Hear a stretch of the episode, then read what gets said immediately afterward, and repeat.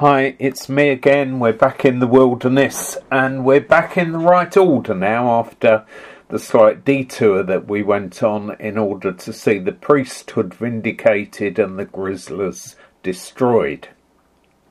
But, of course, not totally destroyed because now we're in Numbers chapter 21 and would you believe it, they're at it again.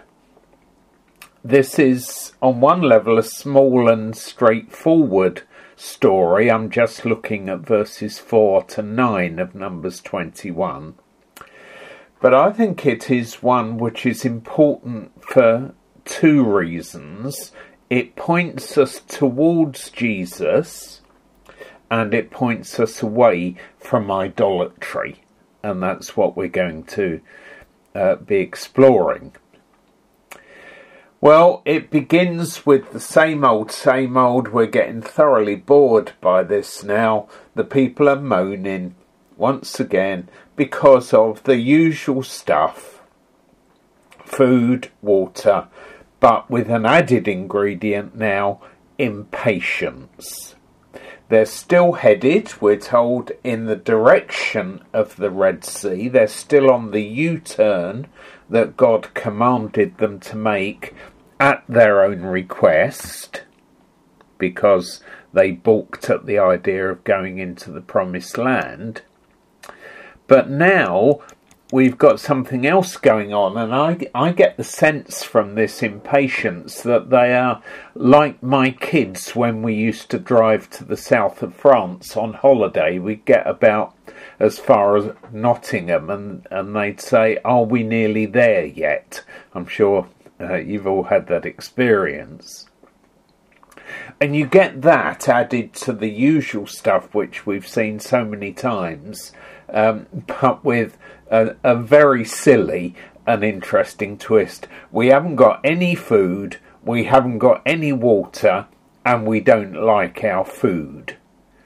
And we've we've watched these people descend from uh, a very understandable desire to have water after three days in the wilderness right at the start of their journey without one. You can kind of understand that, but we've seen them come to an all time low now when they haven't got any food but they don't like it. They're, they're They've lost all sense of perspective, all sense, in fact. There's just no logic to what they're saying. And when grumbling becomes a habit, when it becomes our way of life, our native language, it's easy for it to lose the original point, to lose any sense of logic, and, and just become grizzling for its own sake. And I guess many of us know people um, who look a little bit like that. It reminds me of a, a thing I read recently about someone who was going to vote for a particular political party because before they were in power there were no food banks in their town, but since they've been in power, they've now got nine food banks.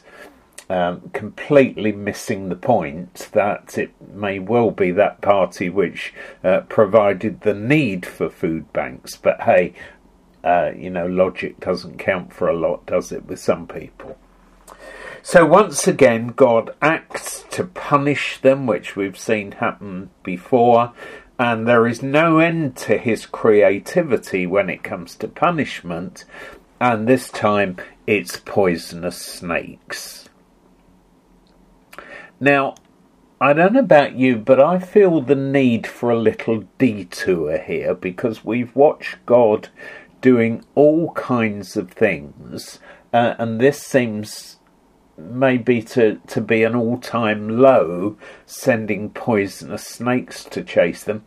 It isn't God a bit harsh in all this? Isn't there something within us which which sees this as just a bit too below the belt, really. Just because they're grizzling about food, you know, you can maybe understand him getting a bit angry about the golden calf, and idolatry and stuff like that. But but they're complaining, and and his response is this: really, venomous snakes. What's going on here exactly? Well, I think we get an insight from this story about the seriousness of sin, and I think that ties in with, with perhaps uh, what we might feel is an unlikely place. Matthew chapter 12 and Jesus teaching about the unforgivable sin.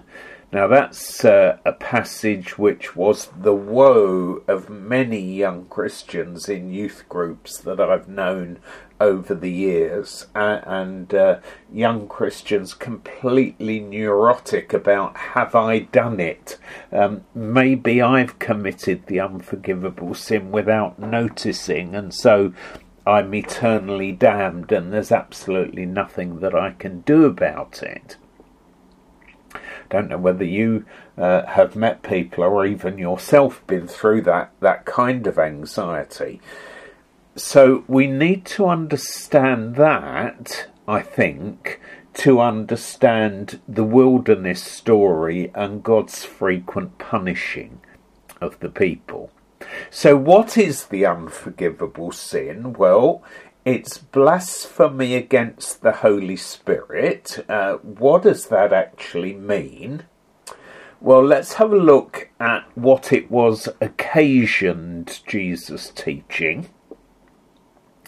And the uh, Jewish leaders had seen Jesus working miracles and said that his power was coming from the devil to do that. They saw the work of God, but called it the work of the devil. And it was that that um, sent Jesus off into warning them about the possibility of the unforgivable sin. It's possible, I think, to become so hardened that you lose all sense of perspective and you begin to call evil good and good evil. And the reason that it's unforgivable is not because oh well that that's just one step too far and God will forgive lots of things but he he won't give forgive that. I think it's unforgivable because people who have reached that stage of calling evil good and good evil have become so hard hearted, so set against the truth, that they won't repent of it. If I repent of something, it's because I uh, believe that I've done something wrong. But when we become so hard hearted, that we turn all morals upside down, then I think we are unlikely to be able to repent of that. And I think paradoxically, if we did manage to repent of the unforgivable sin, then we would be forgiven because it wouldn't have been the unforgivable sin because if it was the unforgivable sin, we wouldn't be able to repent of it. You see what I mean? It, it's a bit convoluted.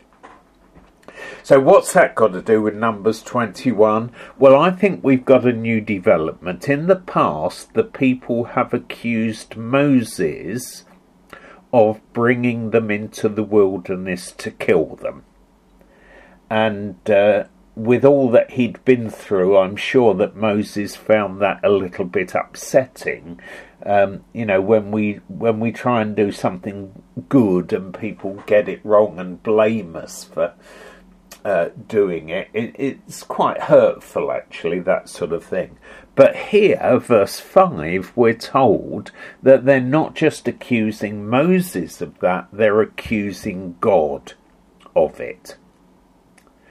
And when you start calling the miraculous works of God, which He has done for your salvation, actually his evil plot to kill you, then I think you'd agree that there's something badly wrong there.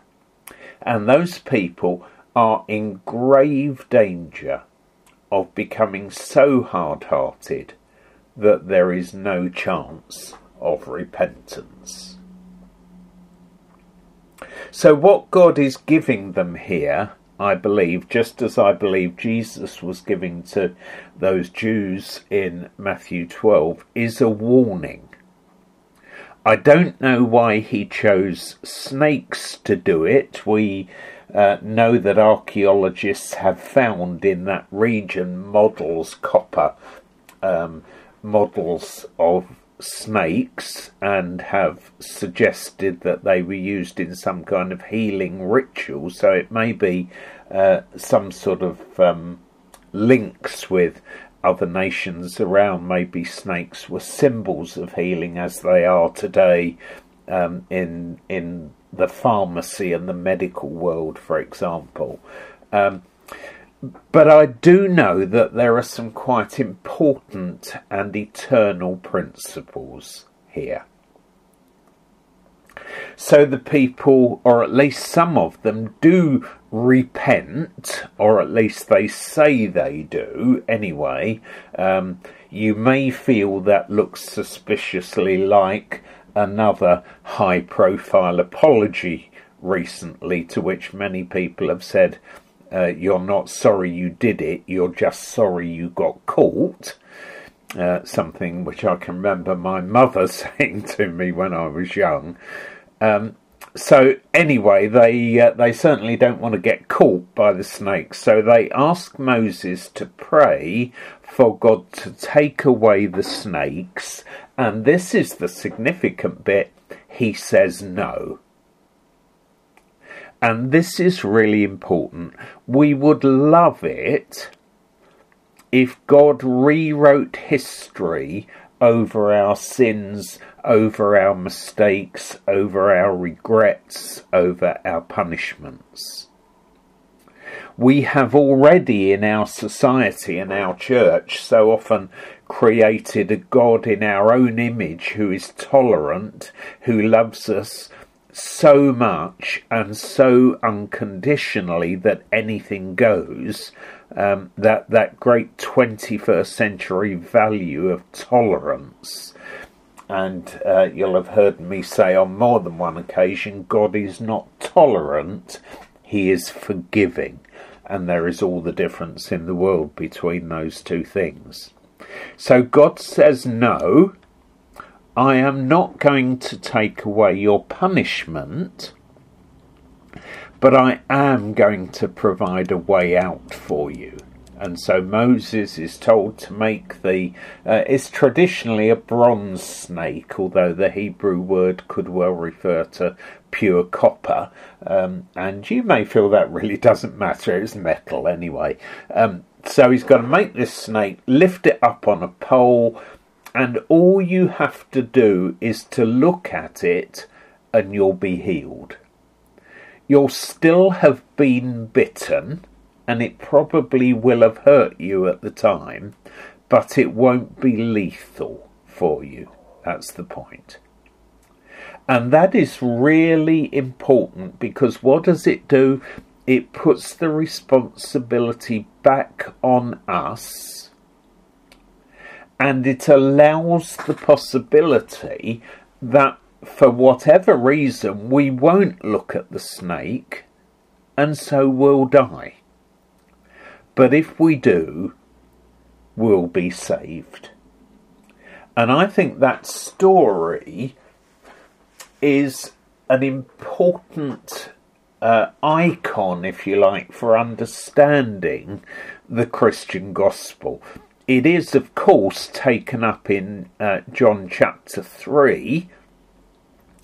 And if you've not listened to my podcast series of four podcasts on John 3:16, uh, you'll find them earlier on this blog page and uh, it'll give you much greater background to this passage. But the the main point of John 3:16 is the word so God so loved. And we often translate that like so s and 17 o's after it. God loved the world so much. And in the Greek that would be a different word and it isn't. So that uh, phrase doesn't say God loved the world so much, but rather God loved the world like so. It's a comparative phrase and it leads us to something else, and the something else is this story in Numbers 21, which comes uh, a few verses earlier. As Moses lifted up the serpent in the wilderness, so must the Son of Man be lifted up. In Numbers 21, God gives people an option, a chance of receiving healing and forgiveness. What he doesn't do is say, oh, it doesn't matter, everything will be okay. And we can't understand John 3:16 properly. We were never intended to be able to understand John 3:16 properly without the background of this passage because Jesus on the cross is a repeat performance of this incident, not for a particular people, uh, group of people on one occasion, but for all people everywhere throughout time. But if for whatever reason you have become so hardened that you don't even want to look to Jesus on the cross, then you won't be forgiven. You won't be healed. It's conditional and it's on us. And it seems to me that that is an absolute key idea in thinking about our Christian salvation through Christ. Moses was obedient to God and did all that was needed. It is then up to each person to look or to look away. And Jesus did all that was needed. And it is up to each person to look or to look away, and there is no healing. There is no tolerance for those who choose to look away. That's a key principle about our salvation in Christ. And for, for that alone, this is a story worth reading and understanding. But there's even more to this uh, rather fascinating story. The first thing to note, and I none of the commentaries I've read on this passage pick this up at all, but it's worth noting that in making this snake, who was called, by the way, Nehushtan, he even uh, was given a name, Moses is told quite deliberately to break one of the Ten Commandments. Did you spot that? The making of any representation, um, the old version used to say graven image, um, any representation of an animal or a human is expressly forbidden in the Ten Commandments, which Moses received on Mount Sinai, and yet God tells him here that he's got to do it. What's all that about? I don't know about you, but I'm reminded by that of Peter in Acts chapter 10, receiving this vision of the sheet coming down, you know, with all the unclean animals in it. And, and what's going on in that uh, story is that Peter is being told by the Holy Spirit that it's okay to disobey the Bible. Now, both of these are exceptional circumstances, and I certainly wouldn't want to build a doctrine on that. You can, you can just imagine that, can't you? I feel that the Holy Spirit told me it was okay to commit adultery, Um, and, and therefore it is okay because the spirit trumps the law. Uh, you can see that could be a dangerous idea in, in all sorts of ways. But what I do think is there is a picture of the uselessness of the, the law in saving us. And that's a big thing in the New Testament, especially taken up in Romans, in Galatians, and in Hebrews. It is God who saves. And while the law is not a bad idea, um, and I've said before it's there for two reasons to show us how bad we are and to stop us from being worse, but it will never save us uh, to the uttermost, to uh, borrow that New Testament phrase. But, as with spirit trumps law thinking, there is a danger. And it is fascinating that there's a little postscript to this story. We meet Nehushtan again. In 2 Kings chapter 18, we're in the start of the reign of Hezekiah.